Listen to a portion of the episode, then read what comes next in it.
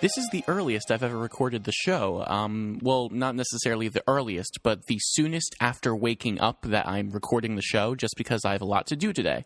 I'm still drinking coffee. That's uh, that's weird. I've never drank coffee and done the show together before. Why I'm telling you this, I don't know. It's the ADR podcast. I talk mostly about movies, not coffee. Anyway, I'm uh, going to talk about Psycho today because I saw Rear Window the other day, so I thought, well, might as well do Psycho.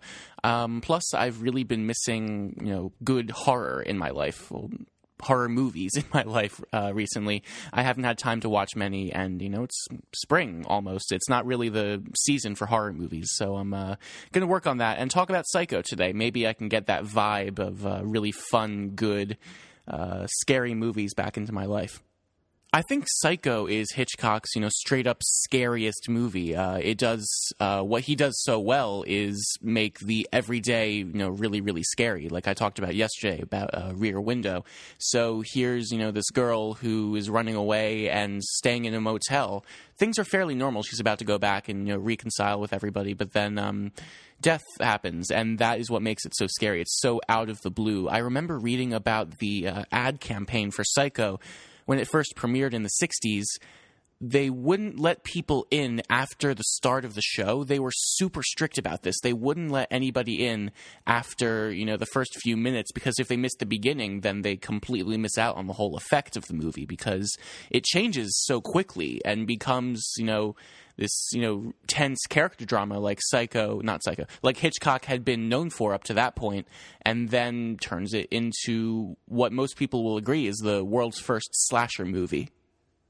Movies with as much reach as uh, Psycho has are pretty rare just because, you know, the first half of the movie follows Janet Leigh as she's trying to figure things out with all the money she stole. The second half tries to figure out, you know, everything that's happening with the Bates Motel and you know movies that are, that feel so disconnected from the first half to the second half rarely are as coherent as this movie is but it tells an overarching story even though things change really really quickly at one specific point it really does a great job of making everything feel like a solid whole and the way that it does that it keeps the tone um, consistent throughout. You know, even though nothing scary is happening in the beginning, it feels just as tense.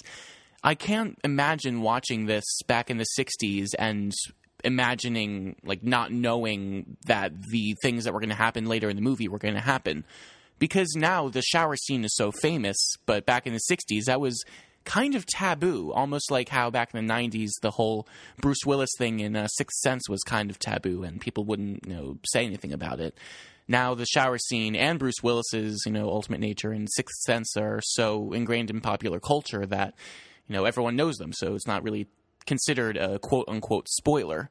But I can't imagine watching Psycho without knowing that the second half is going to be a really, really different kind of movie.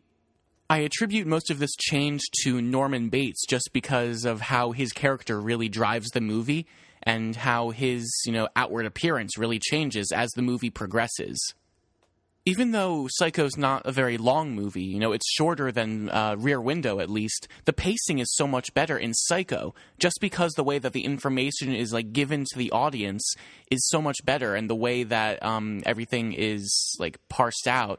And especially when the two new characters come in, Janet's uh, lover and her sister, the way that they explore the motel and do their own investigation, paralleled with how Norman is reacting to everything, is so cool and in Rear Window, you know, there's that one moment where everything is resolved and, you know, it's a good ending, but it's a really fast ending. In Psycho, they really give the ending time to breathe. There's one moment where, you know, everything changes and that's like the big climax of the ending. But then after that, they spend, you know, five minutes at the police station giving the audience a kind of debriefing where they talk about Norman's psychological condition and it's great. It's terrifying. Even though it's just a guy talking about Norman, everything makes so much more sense after seeing the movie, relating these things back to him, and then making the connections. The movie lets the viewer do all of the work. And when the viewer does all of the work, it's really scary because the audience is coming to their own conclusions, not necessarily what the movie is telling them to feel, but the connections that the audience makes after hearing that whole police debriefing is horrifying. It's great.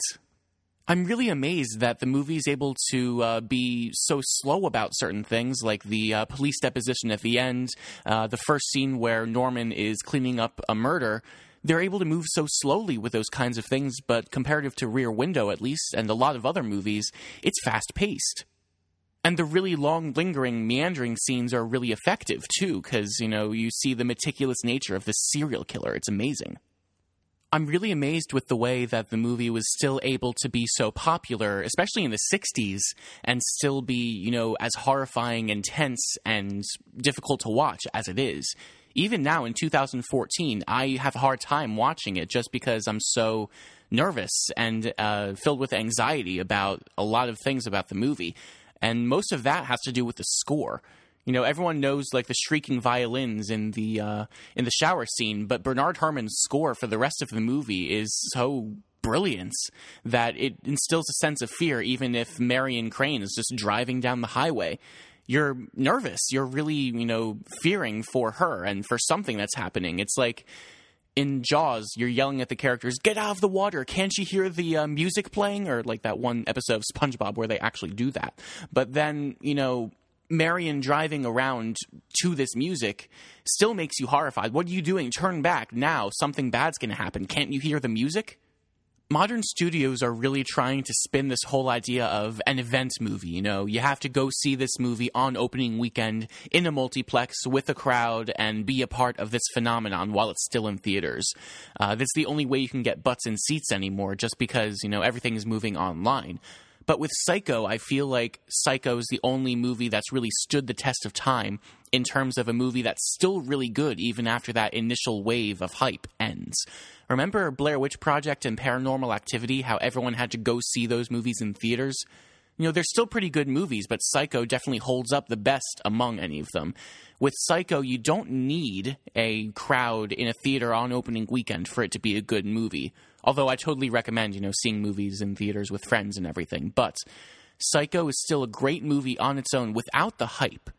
And I think that's what makes it so special, especially for the uh, horror genre. I'm going to sign off here because all the uh, studios and event movies and franchises are a completely separate discussion that will lead us into like the 20 minute mark, which I don't want to do today. Uh, have a good weekend, watch lots of movies, and I'll see you on Monday.